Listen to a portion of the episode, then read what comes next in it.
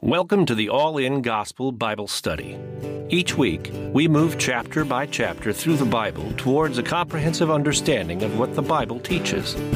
All In Gospel is recorded live in White Bear Lake, Minnesota, featuring Dr. Seann Dikkers. You can support this broadcast by subscribing or donating at the allingospel.com website.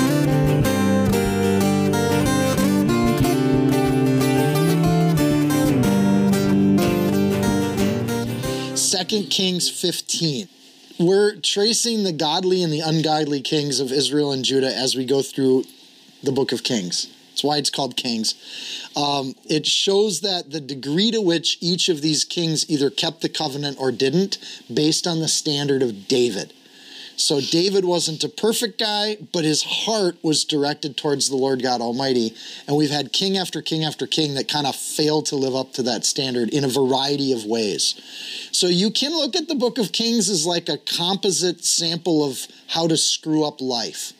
And each of these kings gets an epitaph at the end of their um, reign as to if they followed the Lord God Almighty, if they didn't, if they cheated on, on how they did worship in the sins of Jeroboam, or if they flat out went to worshiping other things, the sins of Ahab so far. And Judah in that line has been fairly consistently following the Lord's path and worshiping the way the Lord told them to worship. So Judah has had a lot less trouble than the northern kingdom. So as we get in tonight, that's kind of where we pick up. Amaziah leaves Judah in a mess for the first time. So Judah has hasn't had a lot of struggles. They haven't had a lot of problems. But Amaziah kind of goes off in his own direction. And so we come to Jerusalem in, in chapter 15. The wall of the city has been torn down. They've taken hostages from the southern kingdom. Some of the treasures have been stolen from the temple. And that's where we pick up uh, in chapter 15. And the 27th year of Jeroboam, the king of Israel, Azariah, the son of Amaziah, king of Judah, becomes king. This guy is otherwise known as Uzziah. So again, we're starting to see some, as we get more and more current, the histories you know, use different kinds of names like with Joash. So when you see Azariah that's interchangeable with Uzziah, it's just a spelling difference or a slight pronunciation difference. Verse 2 He was 16 years old when he became king, and he reigned 52 years in Jerusalem. His mother's name was Jechaliah of Jerusalem. And he did what was right in the sight of the Lord, according to all that his father Amaziah had done, except that the high places were not removed. And the people still sacrificed and burned incense on the high places. So we, uh, we keep seeing these high places be an issue. As we read over those, sometimes it, it's easy to just, because we've seen it so often, we forget how bad these places were. They were party centers you go to the high places on the weekend, get loaded and drunk, and and it, they were places to go do that. It's why they called them the high places. And so the kings that leave them in place leave them in place because the people are going to those places. And if you shut them down, you got a bunch of angry people because you've taken away that atmosphere where they could go and not worry about God's law at all for a night of the week. So you got Zechariah the prophet is in Judah during this time. He's warning Judah to clean up these places. It's not that the kings haven't been warned. God has continued to send prophets to go to these folks. Second Chronicles 26 records that overall Uzziah's reign was pretty prosperous. He did strengthen Judah. He rebuilt the defenses during this time. Um, but as from the book of Kings, they just kind of move past Uzziah. Here's another compromised king from a from an eternal perspective. Everything that he did that was successful in the world's eyes just doesn't matter when it comes to the record of the spiritual history of Israel you know, just another king, and he didn't do what he was supposed to do. Then the Lord struck the king so that he was a leper until the day of his death, so he dwelt in an isolated house.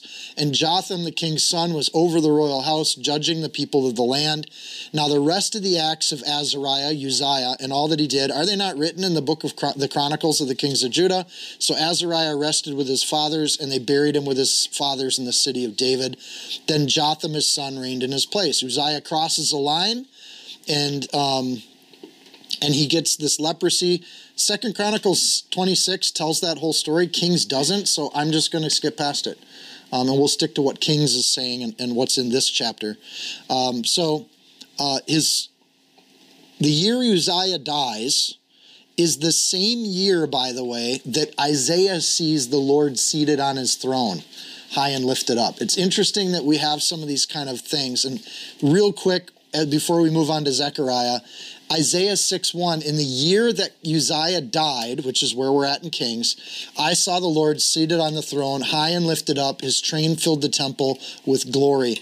Isaiah sees the mess that is becoming the spiritual life of Judah, but he still sees God on the throne and he proclaims it and actually brings that as the message. Um, we have another int- instance of leprosy. Leprosy has affected Miriam because of her defiance against Moses, Gehazi because he tried to swindle the. Um, uh, Naaman as he came to get his leprosy healed. And now we have a third person that gets leprosy. Only in Kings, they just assume that we know at this point that when God gives leprosy, that that's a curse. So we don't get to know exactly what Uzziah did here, but we do know, and they do tell us, that clearly he had some issues with the Lord that he didn't listen to. Um, so a strong king, but again, not the Messiah. So moving on.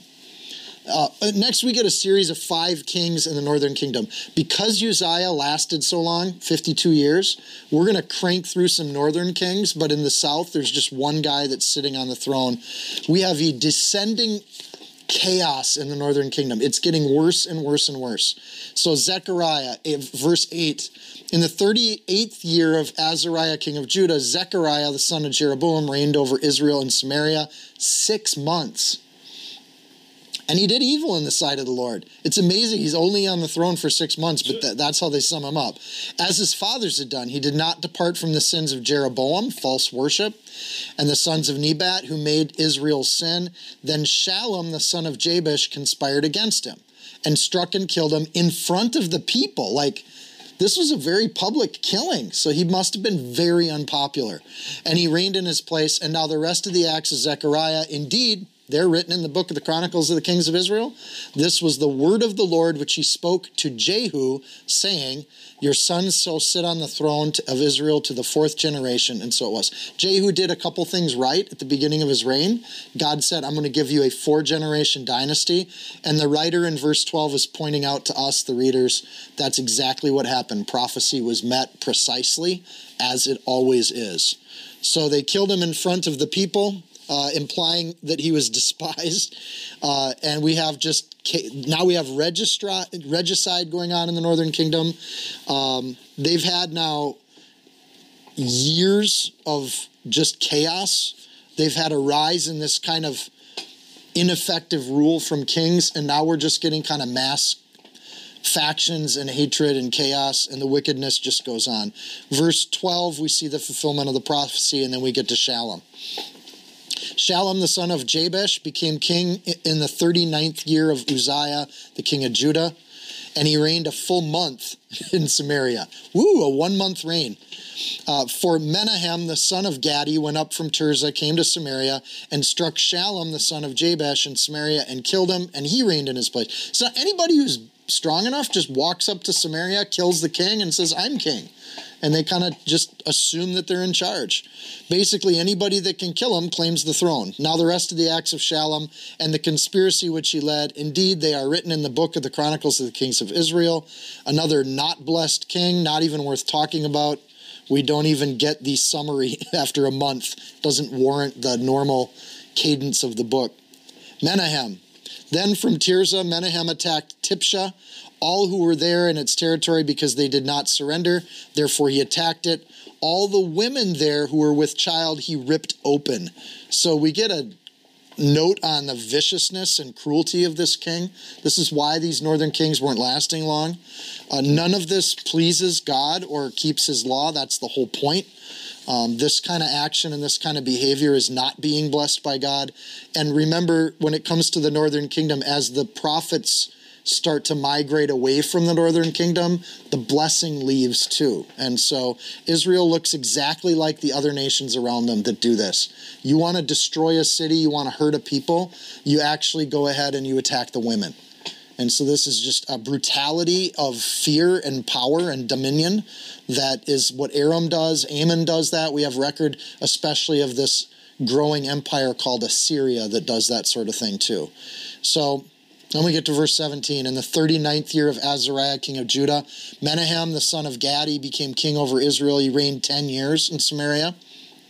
He did evil in the sight of the Lord. He did not depart all his days from the sins of Jeroboam, the son of Nebat, who made Israel to sin. And so here we see the first interaction um, coming up with Assyria. Assyria is going to be really since the flood, the first empire to try to unite the world under one ruler.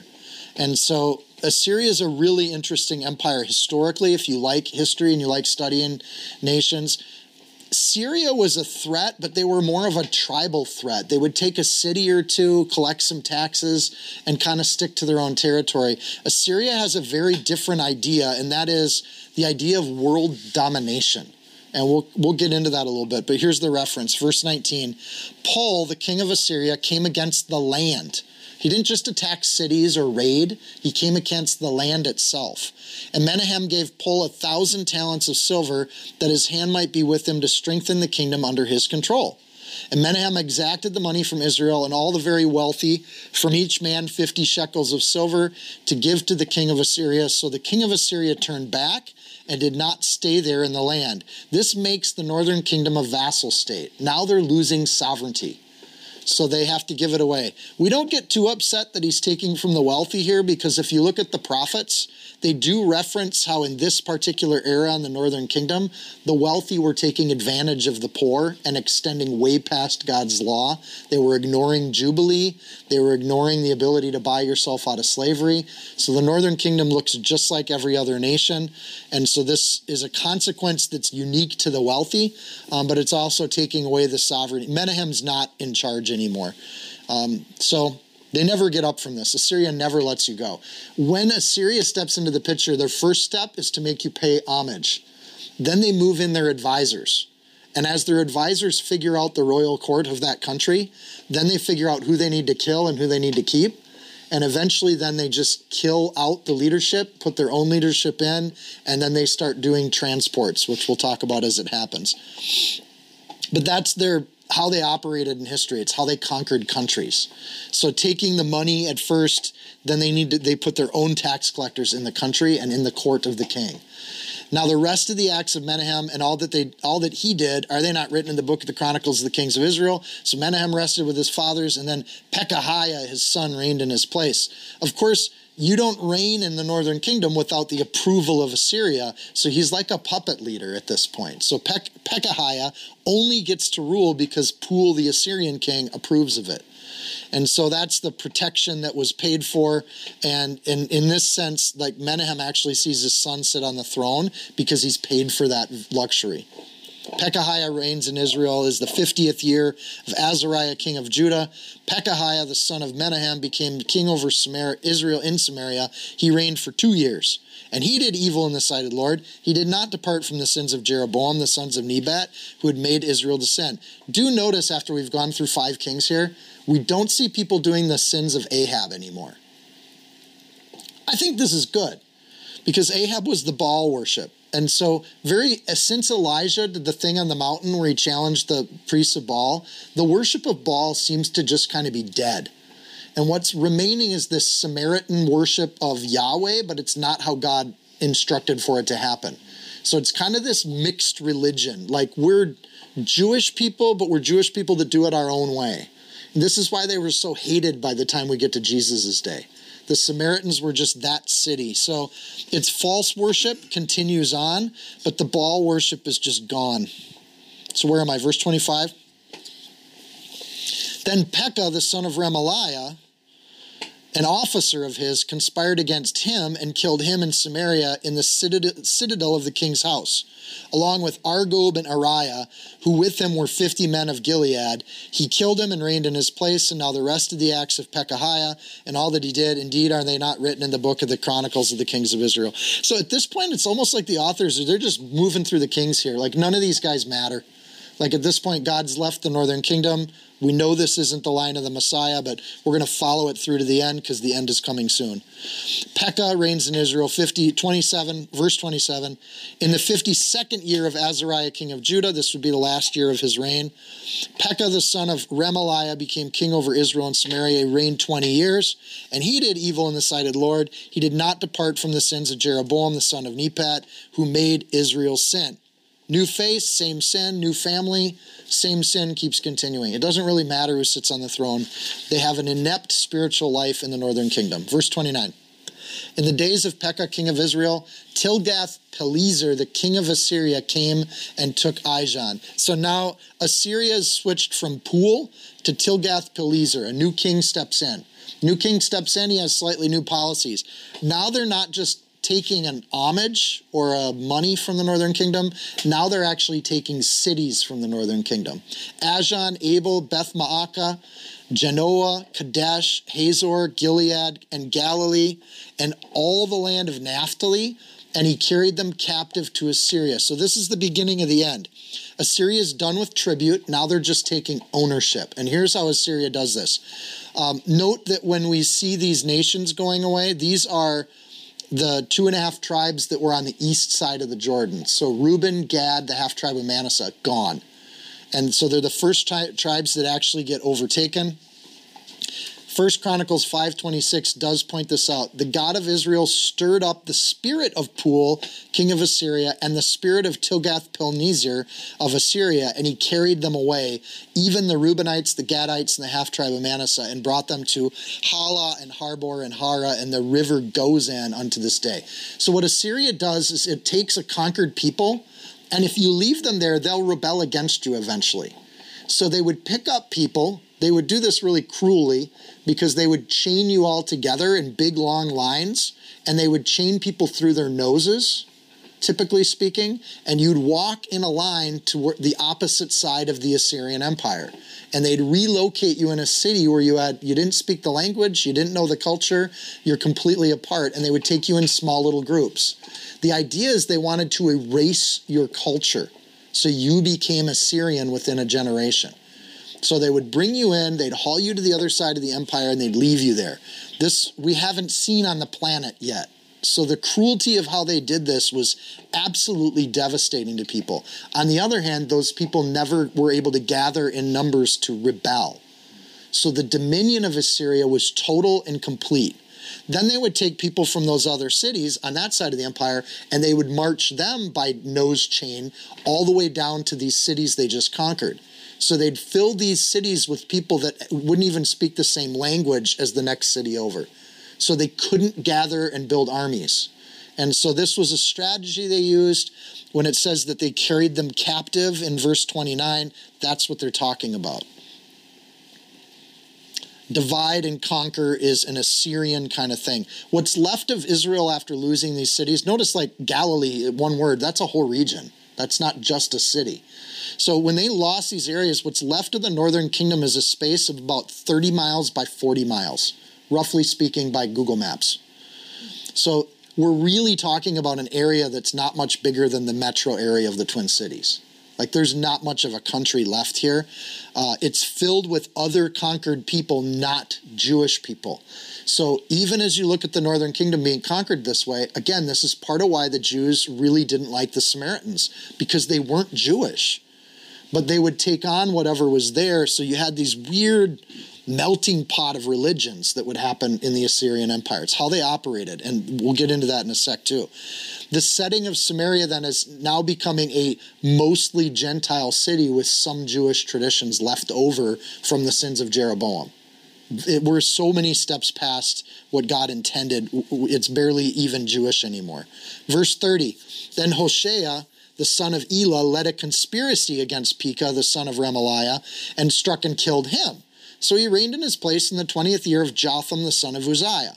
More turmoil, no revival. The nation's gotten warnings, they've gotten periods of peace. They're so numb to evil at this point, they don't even know what good looks like. And they're, they're absolutely blind to it. Pekah's reputation is that of a killer. He dies by getting killed. Verse 31 Now the rest of the acts of Pekah and all that he did, indeed, they're written in the book of the Chronicles of the kings of Israel. It's at this point, let's not lose sight of the fact, it's been about 200 years for the northern kingdom that God has given them mercy and a chance to make this king thing work. 200 years.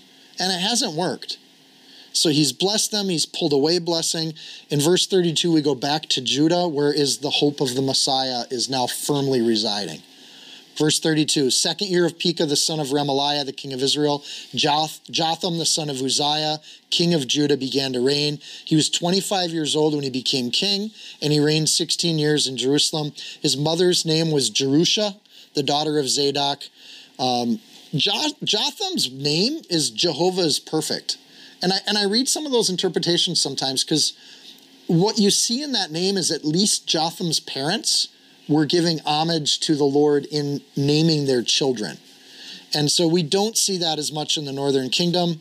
Um, and his actions are actually, he's a pretty solid king. He did what was right in the eyes of the Lord. Verse 34, that's the definition. Either they do what's right in the eyes of the Lord, or they do what's wrong, or they do what's evil in the eyes of the Lord. He did according to all that his father Uzziah had done. So Uzziah was a solid king, especially in a worldly sense. He had, a, remember, he built Elath. He built them a trade city on the Red Sea.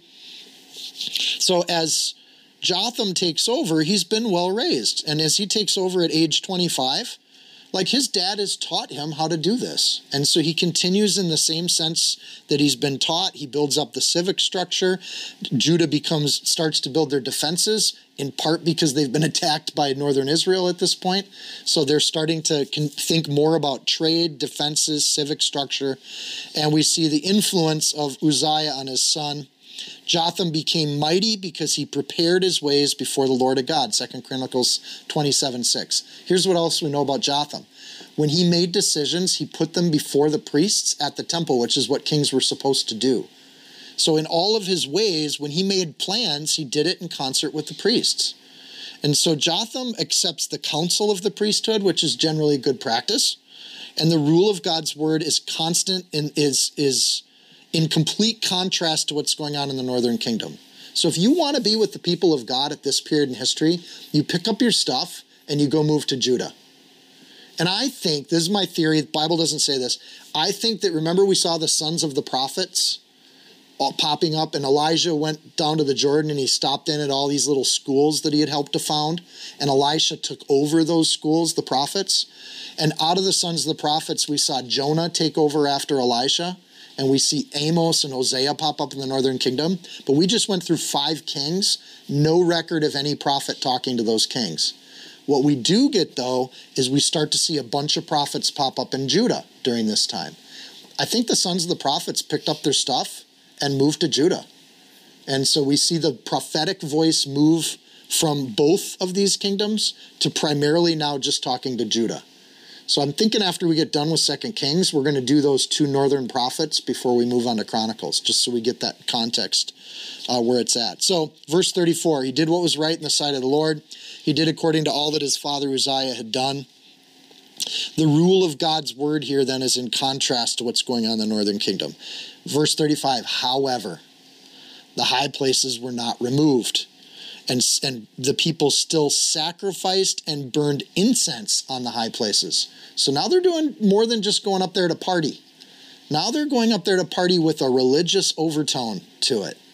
So the writers keep pointing out that Judah had good, pretty much godly kings that didn't do anything about the sin that was going on in their country. They were allowing it. And that's going to have an impact as we get on to the next king. Um, but we should note that before we get on to the next king, that there were a few generations of otherwise good kings that allowed the evil to continue to fester in the country. And then it has it, it comes around with the next king where it becomes a major problem for Judah, just like it did for the northern kingdom. Uh, he built the upper gate of the house of the Lord, another good aspect. Uh, keeps some attention on building up the temple and taking care of it. Uh, the upper gate is the path, we should note this. The upper gate of the house of the Lord was a connection point. It gets taken down here soon. But between the king's palace and the temple, they added a gate between there so the king would have a direct connection. So if Jotham's making every decision and bringing it to the priests and saying, hey, what do you think? Where's the Urim and the Thummim? Let's make a decision. He wanted a quick connection between the palace and the temple. So he built one and he puts it in there. It, it, it won't last very long, but we should think of Judah as a fairly good king that tried to do what the Lord was asking. Um, verse 36 Now the rest of the acts of Jotham and all that he did, are they not written in the book of the Chronicles of the kings of Judah? In those days the Lord began to send Rezin, the king of Syria, and Pekah, the son of Remaliah, against Judah. This is why they built up their defenses, because now they have to defend themselves. At this point, the evil of the northern kingdom is now partnering with Syria. We didn't get that piece when they were doing the northern kings. Um, and in verse 37, it says, In those days, and after this, they say, Are they not written, separating it from Jotham's rule? It's kind of interesting. The rest of the acts of Jotham and all that they did, are they not written in the book of the Chronicles? Verse 36. Okay, that's usually the end of a king, right? We've seen that refrain keep coming back. In 37, it says, In those days. The summary of the king's life is given first, and the negative or the sinful thing that's happening is given second. And that, so this is a different structure. And I think what they were doing, and we can talk about this if you got other thoughts, I think what they're saying is the fact that Rezin and Pekah are coming against this Judah isn't Jotham's fault. Like he didn't earn this, it's not coming because the Lord sent it. And we've seen that phrased as part of a kingship that the Lord tried to send warnings. Uh, in this case, they're just dealing with evil on their border, and it's not necessarily part of Jotham's reign that that's happening. It's part of what's going on in the northern kingdom. So, really, it's a knock against the northern kingdom, uh, which they're not only sinful, but now they're aiding and partnering with the enemy. Not only are they aiding the enemy, Syria, but now they're making they're now they're a threat to the line of David.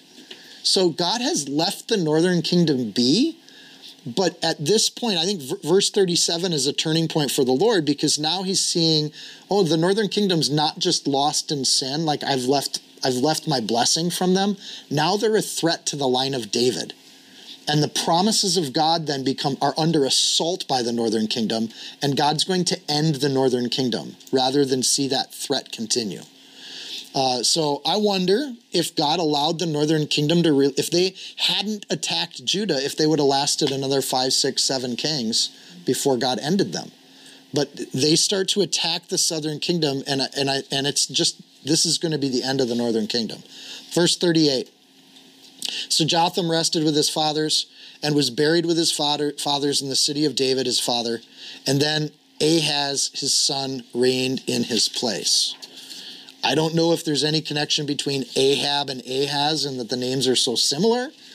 There's probably an off color joke in there somewhere, um, but I think it's just coincidence in this case. In the 17th year, uh, chapter 16, in the 17th year of Pekah, the son of Remaliah, Ahaz, the son of Jotham, king of Judah, began to reign.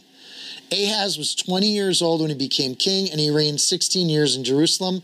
And he did not do what was right in the sight of the Lord his God, as his father David had done. They're going all the way back to David. So, this is the setup for the worst king that Judah is going to have. He's the worst. And that's what we get to study tonight. So, we'll dig into that. Ahaz means grasper or possessor. He's he who grasped, he who, who clings to things. Uh, Here's the other thing with the word Ahaz. Not only does it mean a possessor in the Hebrew, it's also a root word in the Assyrian. So it, he's taking a name that was a, a, a name that was used by the Assyrians, and that's the name that he is given by his otherwise godly father. So it's kind of an odd name for him to take, and you wonder if Jotham named him that or something else. So, anyways, there it is. He's 20 years old. Isaiah 3 4 says, I will give children to be their princes, and babes shall rule over them. This is the third generation of Judah kings that have started their kingship in their teens or 20s, right? One of the things that God said is when I start to lift my hand, when I'm trying to warn you as a nation, you're going to get either doddering old fools in the kingship or you're going to get young men that don't know what they're doing. And so it's one of the ways God speaks to a nation. Said during this time is when Isaiah wrote that sentence. So he's probably thinking of Ahaz. Uh, Jotham's only 41 when he dies. Leaving a fairly young king. Uh, like he should be living to at least his mid 50s for an average lifespan. He should have about another 10 years to train in. And maybe Ahaz would have been a better king if he had more discipleship, more training. Um, but we see here that the southern kingdoms starting to get some warnings from God in both of those ways, however you read into that. Uh, he did not do what was right. That's about the worst thing that King says about a king. They don't do what's right. Some people wonder if they're right with God. And I think it's interesting that the way we see the judgment being passed in the Old Testament is either you do the things that are right or you do the things that are wrong. It doesn't speak about temptations, it speaks about actions. Either you live rightly or you don't live rightly. And that should be a pretty clear line. So it also uses a phrase here. It usually says it did not do what was right in the sight of the Lord. This is the first instance where it adds his God after that. Um, didn't do what was right in the sight of the Lord is, is used 19 times in the book of Kings. In this particular passage, it adds his God. And, and one question is why? And I think it's because even though Ahaz forsakes God, he still belongs to God. And his forsaking it hasn't changed the covenant that God has made with the line of David. And so it doesn't matter what Ahaz's decision is, he has an obligation to his God that he's denying and, and rejecting. So it says, as his father David. David's not his actual father. We know that if we've read the book. But there is this idea that spiritually speaking, um, David had some problems and David did some things wrong. So he did he did not do what was sight, right in the sight of the Lord his God as his father David had done. So this isn't a positive comparison to David. What did David do wrong? And we immediately think Bathsheba, right? We immediately think the killing of Bathsheba's husband. Um, there were other things, if you remember, that Dave, that the that the book of Kings held David account to. One was he sat behind and let other people fight his battles when he should have been out in front of his army.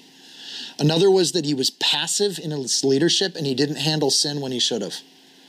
And so those things built up to a problem of infidelity and killing husbands and things like that and lying. But there were other things that David did that we that perhaps weren't even recorded. But when you look at the book of Kings, what David did wrong is he stopped leading in a godly way. Stopped doing what was right in the sight of the Lord, which led him to Bathsheba. And so when it says he sinned and he didn't do what was right in the sight of the Lord his God, perhaps part of Ahaz's problem here is it's going to get worse in verse 3. But at least in this sense, he didn't lead as a righteous leader of the nation. He didn't show people the right way to go.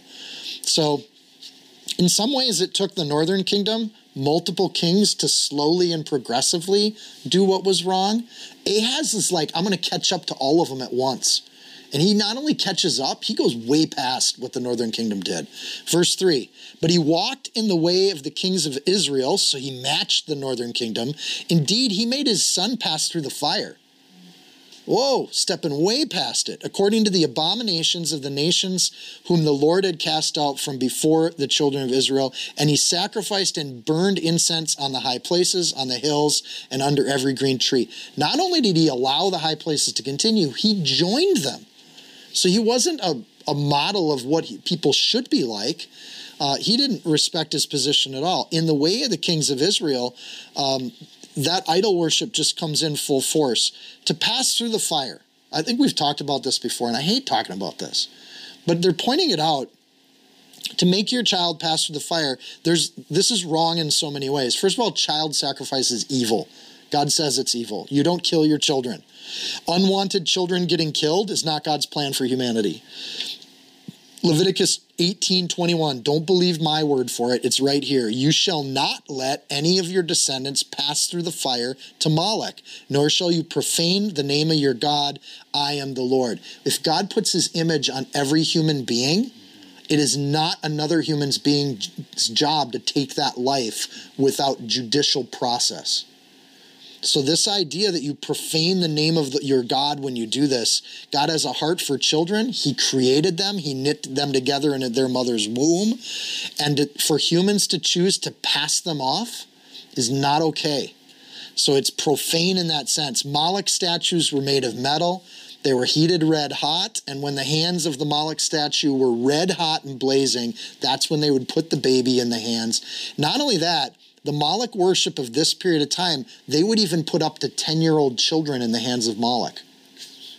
And what they would do is they would turn up the music so loud, they'd crank their Behringer amps so loud that you couldn't hear the kids screaming anymore. So just to deafen out the noise. So that idea that we're going to do what we want to do, the chanting would, would be louder than the kid. And to the godly person, this sounds horrible. To the ungodly person, it's like they're already so deceived that they come up with ways to make this right. And that hasn't changed at all. Sin isn't born out of nothing. Uzziah allowed the high places to continue, and now Judah's reaping the benefits of that. You allow sin to stick in your life long enough, you'll pay the price. It will come and get you. So Leviticus 18 19, don't look at naked women. This is the same passage I just read the kid thing from. Verse 20, don't sleep around. Verse 21, don't abort the resulting children. The verse I just read. Verse 22, don't sleep with people of the same sex. Verse 21, don't sleep with animals. You think it gets worse? It does. And when you see those laws in Leviticus progressively built up like that, and then we read through the book of Kings, how long ago did we see kings looking at naked women? David. And he's following in the sins of David. Maybe that's another way to read that passage that is simply a continuation. And these, kin, these they keep building. Don't sleep around. How many kings have we seen doing that? Solomon slept around worse than any one of them. And you justify sleeping around, and the idea of killing children is born out of a culture where sleeping around is okay. It's a convenient solution to the resulting children. If you live in a culture where killing the children becomes naturalized or okay, the next step is the rise of homosexuality which God says isn't okay. When that becomes normalized, the next step for a culture is to normalize the, having sex with animals. And you're like, oh, that could never happen. It does. It continues to happen. History just cycles over and over and over again.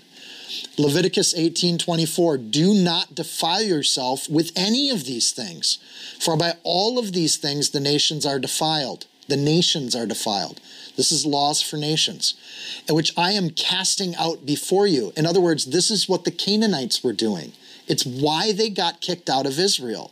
And it's going to be if God left the Israelites alone after doing the same things the Canaanites did, then you get to Judgment Day and the Canaanites are like, hey, you punished us for something that you never bothered to punish these folks for. It would be unjust for God to leave the Israelites alone. So the consequences here, they've earned them. Le- Leviticus 18:25, the land is defiled. Therefore I visit the punishment of its iniquity upon it, and the land vomits out the inhabitants. God warned them it would happen. He sends prophets to tell them it's going to happen, and it happens again and again and again. I have to add this. This is my own commentary. United States has a $1 billion a year industry called abortion.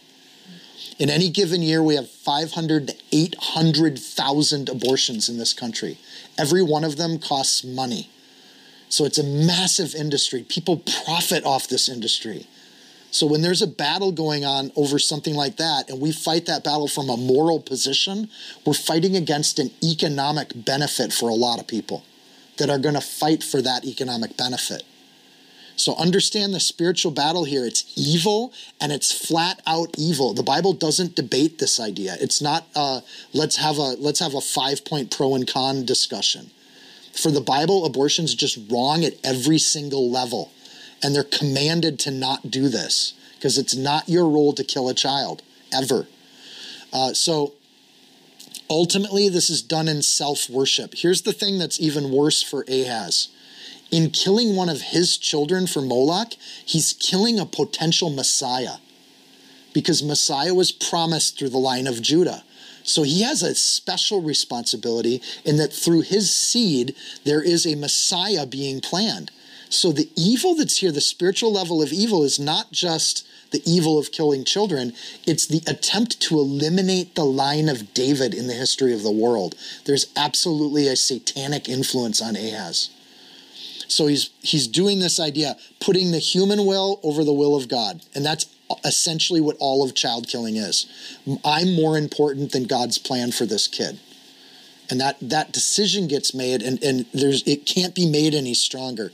Uh, verse 3, then, in this chapter, under God's law, Leviticus 23, that's a death sentence for Ahaz. He deserves death for what he's done. Uh, it's a national judgment, too, based on the verses I just read. It's a judgment on Judah. So when we read that, if we know the Torah, we're supposed to read that as, ooh, they're in trouble. Like you did that, verse 3, he crossed the line. Verse 4, and he sacrificed. He didn't just allow them to do their sin. I think, frankly, that's an attitude of a lot of Christians. I'll do Jesus, you do your sin. But when you're in a position of leadership and government and your job is to pass the laws of the land, Ahaz's responsibility was to not pass laws that allowed the high places. He was supposed to eliminate them. And it's not just anybody's job to go in and start wiping things out, but it was his job to do that. So when he actually goes and starts, he's not an example to Judah of what a righteous person looks like. Now he's an example of sin to Judah. He's flipped that thing. He burns incense there. Incense is always an image of prayer. He's actually praying to the false gods. Ahaz is sacrificing and praying to gods that aren't Yahweh. So generationally, this permissiveness is now leading to an, an Ahaz that has progressively defiled the land of Judah. And ha- God has to deal with that. This is a really interesting thing, and I, I think we'll get into this later, but if they didn't give the land rest, Jubilee, God said that I'm going to take that back. So part of when they're sent off to Babylon and they're kicked, they're vomited out of the land, God's actually giving the land rest from the Israelites. The land gets a break from them. And so it's really interesting how this gets framed and how the curse of this sin is not just the human beings, the land itself carries the curse. So it's just kind of an interesting thing. That said, we see Judah cross the line. They don't just cross it, they leap over it and uh, they go full on into Moloch worship. The Moloch worship's going to continue until King Josiah shows up and destroys it in chapter 23. So this is something that's just going to be a plague for the southern kingdom. Child sacrifice, however, continues right up until today, and it's never really left the planet Earth. Verse 5 then Rezin, king of Syria, and Pekah, the son of Remaliah, king of Israel, came to Jerusalem to make war, and they besieged Ahaz, but could not overcome him. At that time, Rezin, the king of Syria, captured Elath for Syria. Remember, Uzziah built that city? They captured it for Syria, and they drove the men of Judah from Elath. And then the Edomites went to Elath to dwell there to this day. They just handed it to the Edomites. Here's a new city for you. So they come in, and now they've got basically Judah's getting surrounded. Elath's on the far southern tip of Israel. So they have completely surrounded the land and cut them off from trade. Ahaz is then a strong king in a sinful way, but he's also losing the strength that had been built up over the last two kingships. Uh, the story of Elath going down, there were massive losses to Israel in that. Second Chronicles 28. And in Second Chronicles 28, they tell us it's because of the defiant spirit of Ahaz, and that the Lord allows that to happen because of who he is.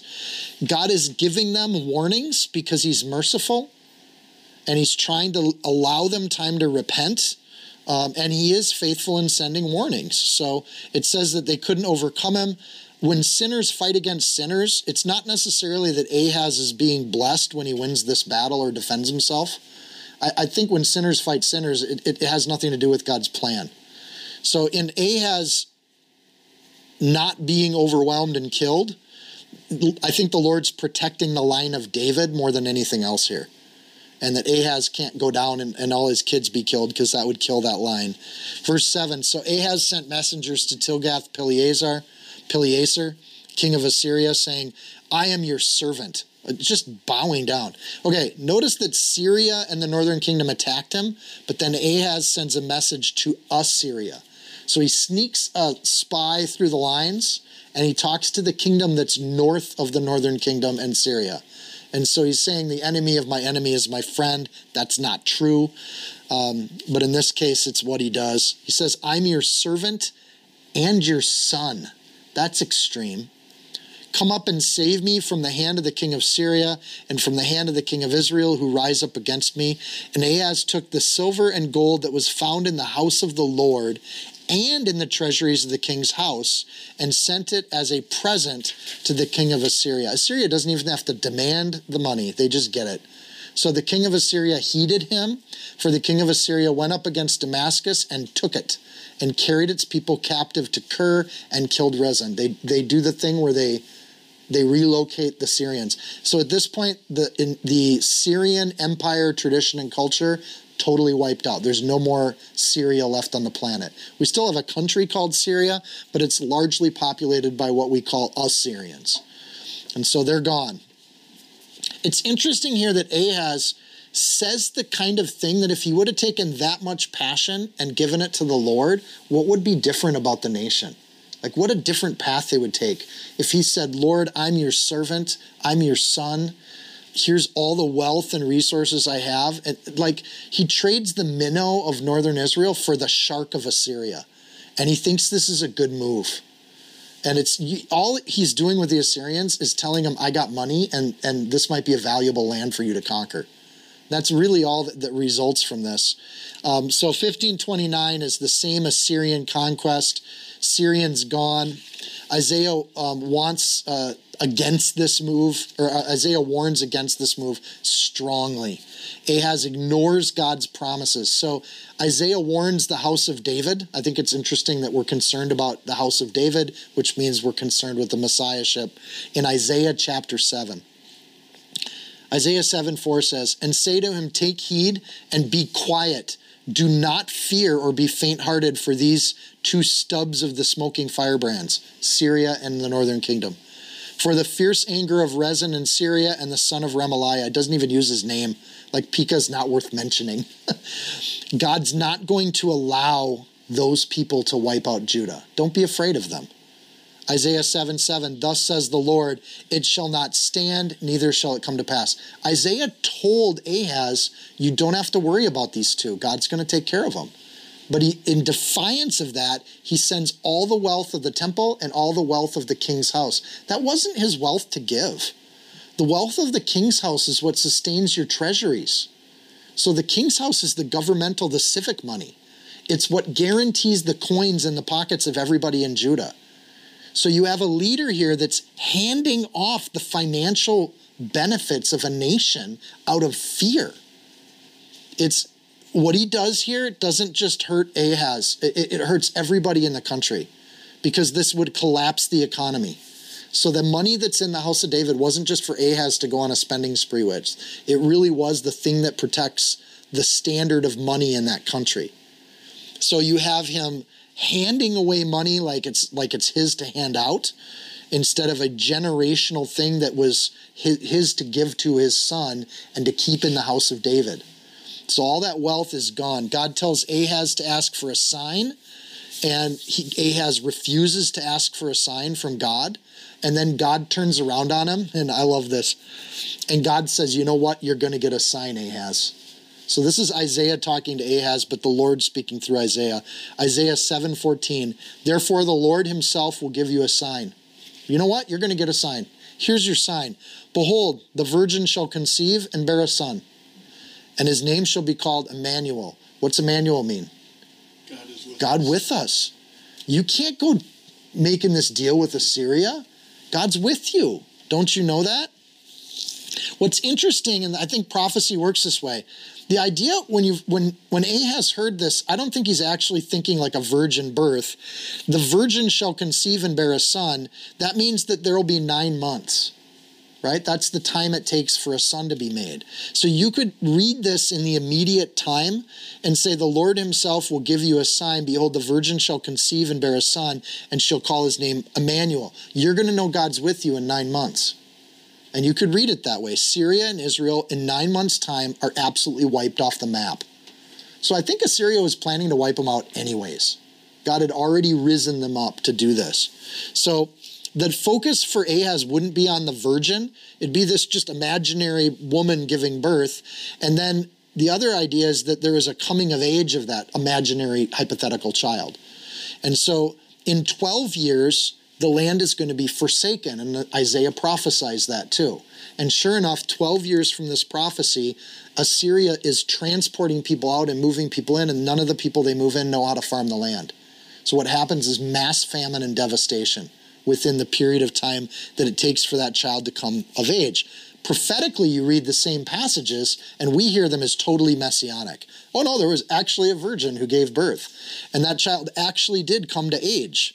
And when that child came of age, then we, you know, we saw the world start to change. So it even makes it on our Christmas cards. We love that verse so much, right? But this is the context historically where that prophecy was first given. That's what uh, the immediate interpretation of it was was hey, in the time it takes for a kid to grow up in the womb, uh, you, this problem's going to go away, and you don't have to worry about it. So he gives away the treasuries of the king's house. Um, and he gives instead of listening to uh, uh Isaiah, he just wrecks the economy of Judah. Again, Ahaz is, is the worst king ever in Judah. Now, King Ahaz went to Damascus to meet Tilgath-Pileser. Remember last time he sent messengers? This time he's going up himself. So he's now the servant, he's not sending servants. And he's going in to pay homage to the king of Assyria. And he saw an altar that was at Damascus, and King Ahaz sent to Uriah the priest the design of the altar and its pattern, according to all its workmanship. Then Uriah the priest built an altar according to all that King Ahaz had sent from Damascus. So Uriah the priest made it before King Ahaz came back from Damascus. So he goes up, he's going to meet with king. They're hanging out in Damascus, which was the Syrian capital, and he goes, Wow, that's a really cool looking altar. That's trendy. It has barnwood on the sides. It looks slick. It's got LED lights. And he sends a messenger back going, Oh, you got to build this. This altar is way better than God's altar. This one's cooler than God's altar. You should build it this way. And so he he does this and he and he sends it out and he sees this altar being used and he makes the moves to set it up. And where does he set it up? Right in the middle of the house of God. So he's defiling the temple with this stuff. Each city has a god for the Assyrians. So as they conquered countries, they believed that the, they believed unlike other rival nations. Other rival nations had like a god per city. Right? This is the god of this city and the god of that city, and it was a polytheistic religion. As those those cities paired up, the greatest of the cities became the father god, like Zeus for the Greeks, right? or Saturn for the Romans. And um, so when you're looking at all of these, Assyria was a little different in their religion. They didn't just believe each city had a god. And it, you know, when this city gets conquered or that city conquered, this god's stronger than that god for a while. They believed in a god called Asher. So we know something about the fish god of the Ninevites, which was the capital of Assyria. Go back to the Jonah teachings if you want to hear more about that. But over the fish god in Assyrian religion was the father god called Asher. Now get this the, the god Asher was represented by a sun that had wings on it. So an icon in the middle with wings that went out on either side in horizontal lines. One of the first nations in the world to use their iconography as images, like even Israel had images for each of the tribes that went on the banners. But when Assyria conquered, there was that eagle on everything. And it and Asher was it was like the sun god or the, the sun with wings. And it was pictured in the stonework and in the carvings that they made. Asher was pictured on top of a tree of life. So it was the god of the tree of life that was the light of the sun of the world with wings on it. In Jewish tradition, we'd call that person Lucifer, straight up. And so for the Assyrians, the idea was every god had to bow to the god of the garden, the tree of the garden, the winged sun god. And they had to pay homage or they had to be dominated by. Either way was okay with Asher. You could pay me a fee or you could just bend the knee. And either one for Asher was fine as long as you bowed to that. So Assyria becomes unique. Like when we saw the Tower of Babel, the goal was that the whole world would be part of one project. When you see Assyria rise, their religion was the whole world would bow to their empire at some point or another.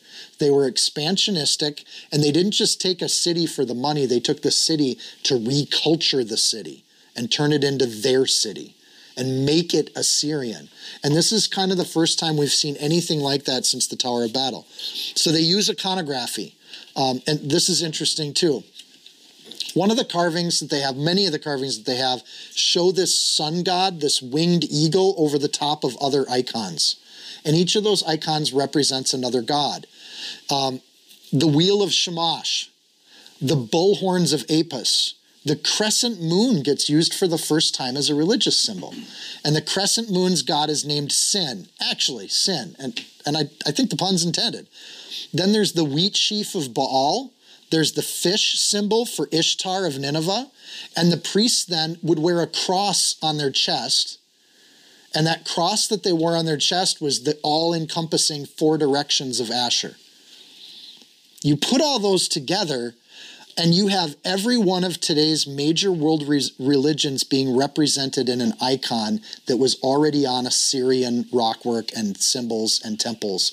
Part of what Ahaz is sending back to God's temple are the, probably some of those icons that were being put in place by Tilgath-Pileser as they were remodeling the altar in Damascus to look like an Asher altar. And so he's showing subservience to Assyria and he's saying, I want to take that pattern and bring it right back to the church. I want all of these gods to coexist under one happy family. And honestly, like the when you see the rock work, I was going to put it up on the screen, but we just forgot to.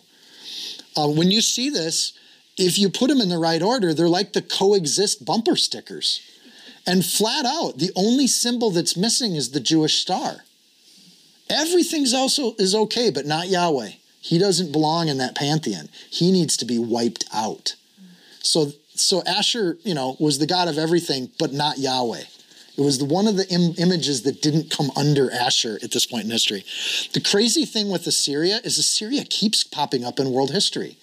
Adolf Hitler studied Assyrian torture practices. The Persians studied Assyrian torture practices and the use of images. Even Hitler's eagle that had straight lines going out from either sun. All he did is he took the sun out of the middle and put a swastika in the middle. It's the same eagle. So these images from Assyria, the evil of Asher and Assyrian religion has really had a major impact on world history. So it's kind of interesting. Not only that, Assyria has been an enemy to Israel since this time and they have never stopped attacking and going after this country. So he sees the foreign altar and he likes it and he sends instructions back to build it in the middle of God's temple. It's like Ahaz is trying to tick Yahweh off. Like it's complete defiance. But it's this idea of we can just become one of the icons under Asher. And then we can all be happy and get along with the Assyrians. But the truth is, you don't get along with the Assyrians because they don't want you to just put their bumper sticker on the car. They want you to serve them. It always goes further than the happy go lucky we're getting along today. And that's exactly what's going to happen historically. So he thinks that he can upgrade God's temple and that the Assyrians are going to help him do it. And he brings what he sees out in the world and he sets it back into God's house. And God's people don't necessarily, they're not really looking for upgrades to the worship of Yahweh. But that's what Ahaz is trying to do. He's bringing the flashy stuff into God's temple. And while he's doing this, by the way, it's not that he's not getting told not to. Isaiah's book, how many chapters? 66 chapters? Is constant warnings, primarily to Ahaz, to knock this crap off. And he won't stop doing it. It's where we get some of the most powerful messianic passages. Don't you know, Ahaz, that Messiah is coming out of you? that your line is so much more significant. Emmanuel's coming from you. Don't you know that? And so he keeps getting reminded, and he assumes the role of priest, verse 12. And when the king came back from Damascus, the king saw the altar, and the king approached the altar and made offerings on it. Oops, he shouldn't be doing that. Uriah bears some responsibility here too. Uriah, the high priest, it's his responsibility to tell Ahaz no and he's failing in his role as a high priest. He doesn't keep God's design, and he allows the king to make offerings. He should have died before he let Ahaz do this. Like the, his obligation is over and above the, the whims of a king. So verse 13, so he buried his burnt offer, he burned his burnt offering and his grain offering, and he poured his drink offering over the sprinkled blood of his peace offering on the altar. Weird that they're doing all the the offerings commanded in Leviticus.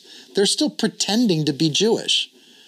And honestly, God's made it very clear if you don't do it the way he's asked you to do it, none of these offerings mean anything. They're just empty ritual. Verse 14, he brought the bronze altar which was before the Lord from the front of the temple, from between the new altar and the house of the Lord, and he put it on the north side of the new altar. So he pushes God's altar out of the way and, frankly, out of sight.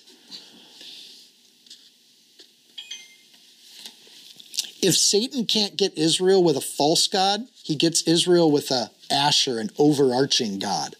But Satan just keeps going. It's, he keeps trying to chip away at the holiness of Israel.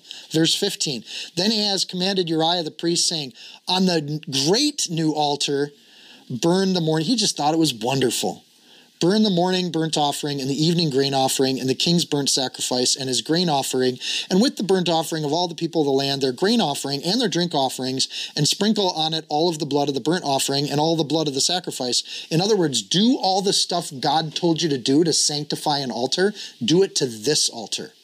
We're going to get into this Asher thing where all these gods can be worshiped at this altar.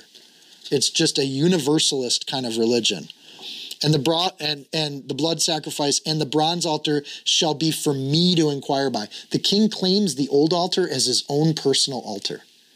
Like the the amount of just absolute over the top disrespect for God here is un, unmatched.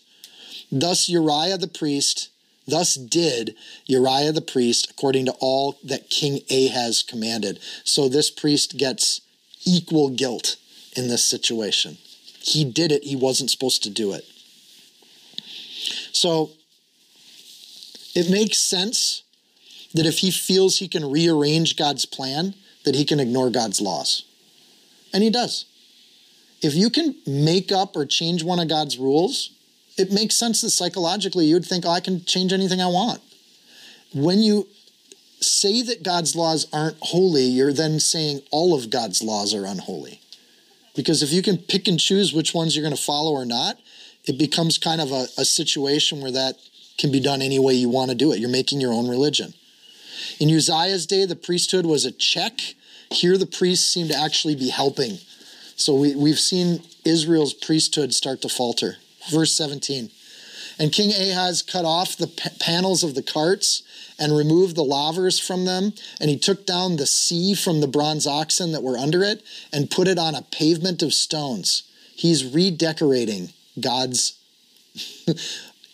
plan of imagery that he, the temple is very carefully orchestrated to be an image of God's relationship with humanity. As he's doing this, uh, he is absolutely changing the, the imagery completely. Where the priests would do ritual cleansing was that sea. So, this idea of the purification process is getting changed.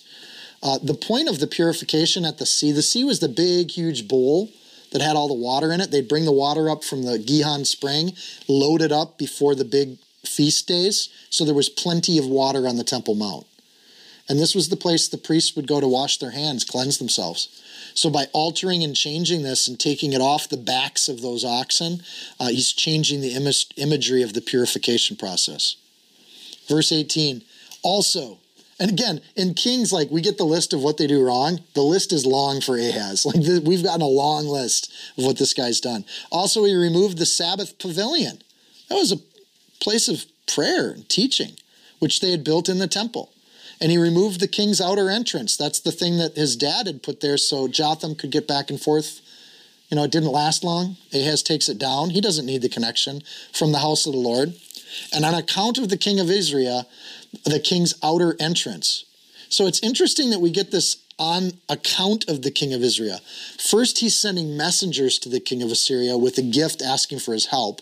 Then he's going himself to pay homage to the king of Assyria. Now he's taking God's temple of worship and altering it on account of the king of Assyria. What does that mean? So, on account is the word panim in the Hebrew. We've seen that word multiple times. It means in the face of something before someone. And usually the word panim is used in this phrase before the Lord. So and so did this panim before the face of God and that God was watching them. It's a term often used through the entire Torah and through the judges and through kings that the people of God do things panim before God. And so when we see that word being used with the king of Assyria, there is a gross perversion and corruption that's happening with Ahaz. He's not worried about what God thinks of him. He's worried about what the king of Assyria thinks of him. If I can just make buddies with the bully in the classroom, then he won't be a bully anymore. But that's not true at all. What happens is you become the victim. And that's exactly what Assyria is going to do. So to do it before or panim, the king of Assyria, means he's doing it under the supervision or under the overseeing eyes of Assyria. So they're sending in their advisors. They're getting reports back as to what he's doing. And part of what he's doing is he's bringing Ashur worship into the house of God to say, We are part of Assyria. Don't attack us. And so when you try to make buddies with the enemy, the initial thing the enemy can do is make you believe that if you that if you do what they want you to do, that that'll be the end of it. If you just use the words we want you to use, you just put the right bumper sticker on your car, you put the right flag outside your house, then we'll leave you alone. And the reality is all they're doing is tracking who they need to worry about and who they don't. The history world has seen this kind of evil come up over and over and over again. And we humans don't seem to ever learn from this process where you get people that want to dominate, and the tool of domination is to identify who will resist you. And under fear, you try to stop the resistance before you have to fight them. And God sometimes says, Yeah, you know what? You just say no to those things. We're not going to change the house of God. We're not going to do it the way you ask us to do it. We're going to do it the way God asks us to do it. And if that means a fight, then we have the Lord on our side. Emmanuel, God is with us. He's not with you. And so the people of God are people of peace. The hobbits sing their songs and do their feasts, but eventually the orcs come. And they want more than just to be buddies. They want to eat the hobbits. And that's the thing that's going on with Assyria. They've surrounded the people of God and things are getting ugly. We need a hero at some point, and Ahaz is not that guy. So we have this idea of the complete removal of God's plan. He, re, he in Second Chronicles 28, Ahaz actually puts pagan altars all over in the temple courtyard, and he sets them up. All of this minimizes the exclusivity of Yahweh worship in Judaism. It's just a star that goes on with the rest of the icons. And so he's minimizing God and elevating these other religions. All this is happening as a small school of students called the Sons of the Prophets are continuing to kick out people that are preaching God's word, and they get louder and louder and louder. So at this time, we got Isaiah, Micah shows up. We're starting to get more and more prophets that now start speaking to Judah. It's not that Ahaz wasn't warned, he got fair warning from multiple prophets that would tell him something. They got proven as prophets, and the nation strays away. And the high priest is not the one giving the voice of God to the king. That's why God raises up prophets. God doesn't need the priesthood, the priesthood needs God. And at this point, the priesthood isn't doing their job. God never, and I, I, think this is important, God never stops speaking to them. He never stops sending messengers. He never stops blessing the people that serve and follow him. And he never stops keeping his plan moving forward.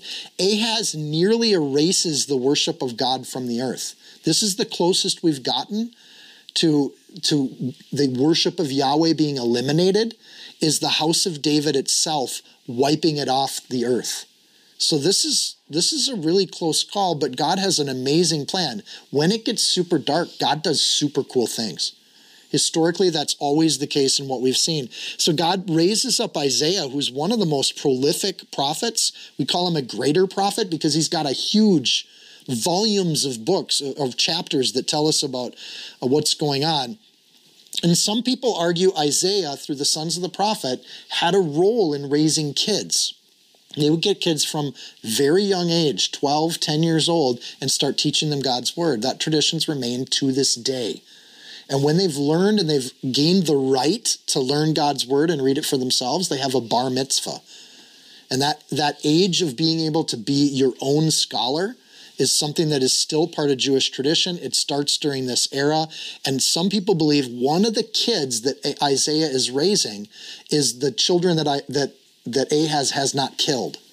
So the king's children, the princes, are getting trained over here. So when you see this mention of prince, we read it as messianic. But when you read Isaiah, also think of the word prince as this young kid named Hezekiah, who's a kid in the household of Ahaz that's watched his brothers get killed on a Moloch altar. What does that do to a kid when you're one of your best? I mean, obviously, siblings become very good friends, even king's siblings.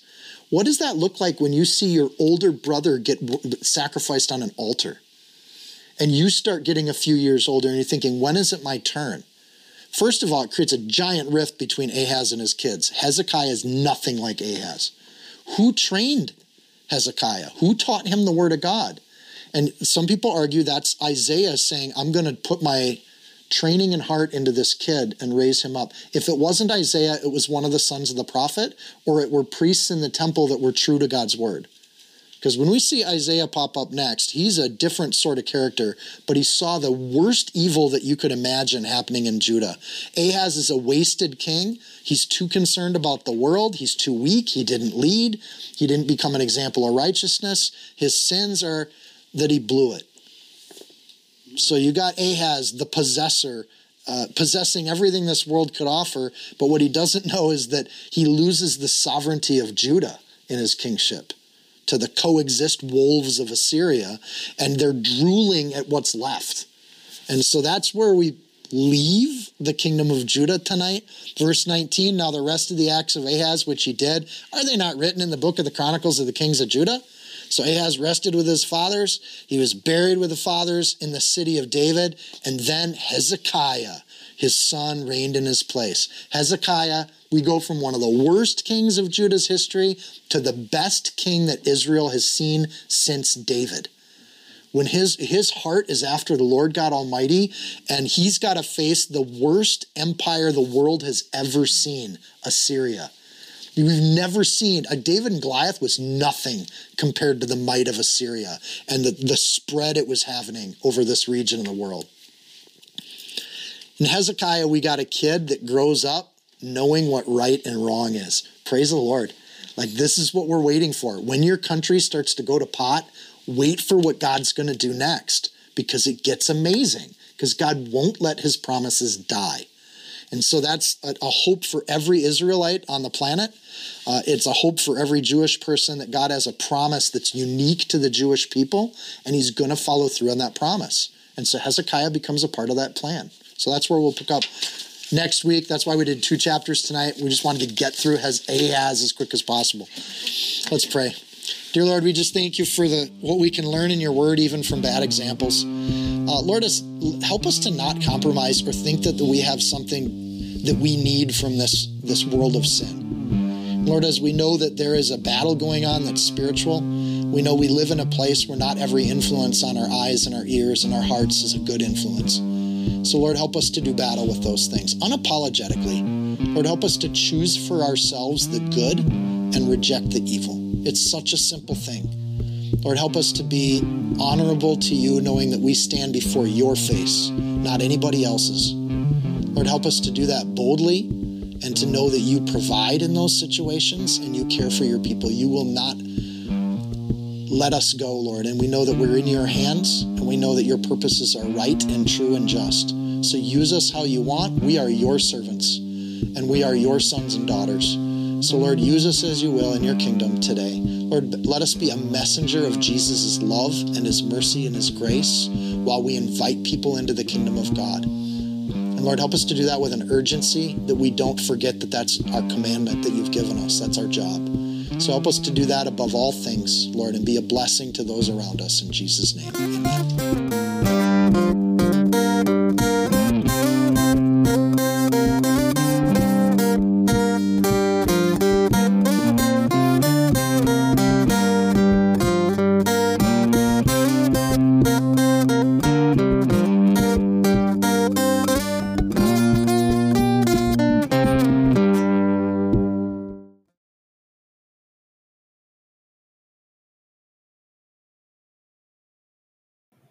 If you found this teaching helpful, insightful, you can support this podcast by sharing it with a friend. Screenshot it, tag it, post it on your social media.